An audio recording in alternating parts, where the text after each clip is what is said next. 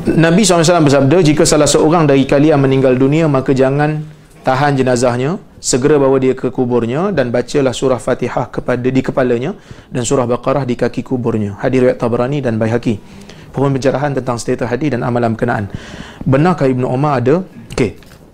Hadis ni memang riwayat Ibnu Umar. Ibnu Hajar antara yang menilai hasan hadis ni, tetapi pendapat yang sahih riwayat ni dhaif. Ha, kerana ada perawi yang dhaif dalam dia maka riwayat ini dhaif.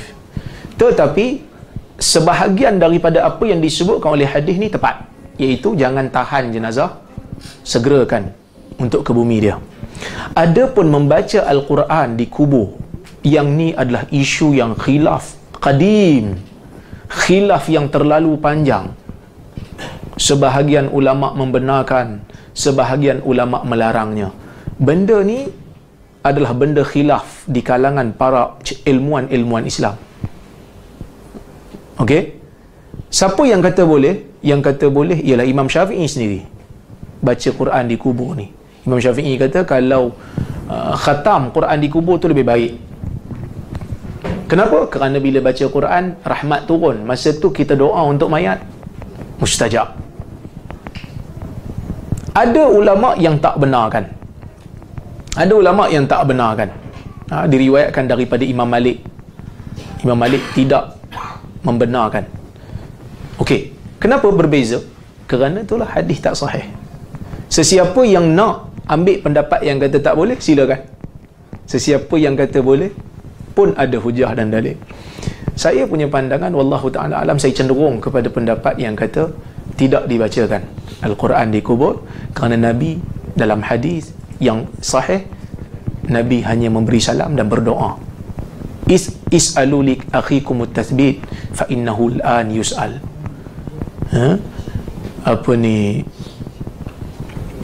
Doakan kepada saudara kamu yang ada dalam kubur ini supaya ditetapkan jiwa kerana dia sedang ditanya sekarang ini. Tapi kalau ada orang nak baca Quran di kubur maka kita tahulah dia ikut mazhab yang berbeza daripada kita lah dia taklidlah pada ulama yang kata boleh. Kita taklidlah pada ulama yang kita rasa kita, kita yakin tak boleh. Ha, so tak payah gada-gada benda ni kan? Kan mudah. Ha. betul? Bagi saya lah dalam isu yang ada ulama mengatakan begitu dan ada dalilnya tak wajarlah kita nak berkerah. Cuma kita bagi tahulah pendapat kita. Pendapat yang kita rasa cenderung kita rasa macam oh betul juga hadis ni sahih tapi orang tak setuju dengan kita, apa kita boleh buat? Memang ada mazhab kata gitu. Dan dia nak ikut mazhab tu. Cuma bagi kita tak tak tepat lah.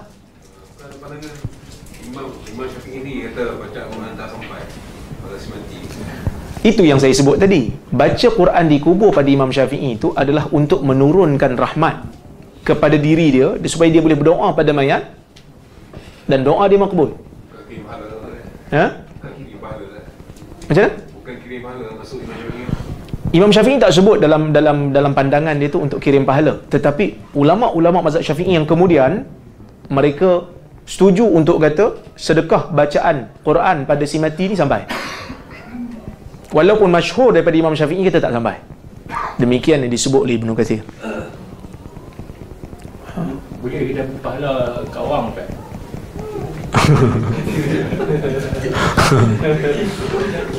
Dan ini mazhab Hanbali yang kata boleh ni. Sebab mereka kiaskan dengan sedekah kepada si mati. Sedekah pada si mati kan sampai. Kan? doa. tak ada khilaf sampai. Doa memang tak ada khilaf sampai. Kita doa kan sebab tu Nabi suruh doakan kepada saudara kita. Saudara kita yang ada dalam kubur tu. Memang itu tak ada khilaf sampai. Tapi kita buat amal. Kita baca Quran kita kata apa bagi pahala baca pergi kat bapak kita yang mati Ah yang tu yang Imam Ahmad mazhab Hambali kita sampai tu. Tapi sebahagian ulama tak setuju sebab dia kata dalil Islam ni nak benda-benda yang gaib ni dia mesti berpegang dengan dengan dengan dalil yang jelas. Dia kata kalau tak ada dalil yang jelas maka tak boleh lah. Yang khilaf ni sebab apa? Sebab satu pihak guna kias, satu pihak kata tak boleh guna kias dalam masalah ni. Saya nak gambarkan apa? Saya nak gambarkan isu ni kita tak layak tak tak wajarlah untuk kita berkerah. Cuma bagi tahu pendapat yang kita rasa sesuai dengan penilaian kita ustaz kita hurai kita setuju yang tu kita pegang yang tu. Tapi kalau orang lain kata tak setuju ah, tak apa dia ikut Imam Ahmad. Tak kita kata Imam Ahmad mubtadi' dalam masalah ni. Tak kita kata Imam Ahmad mazhab Hanbali dalam masalah ni ahli bid'ah. Bagi kita bid'ah lah tapi kita tak wajar ingkar kerana benda ni ada ilmuan yang sebut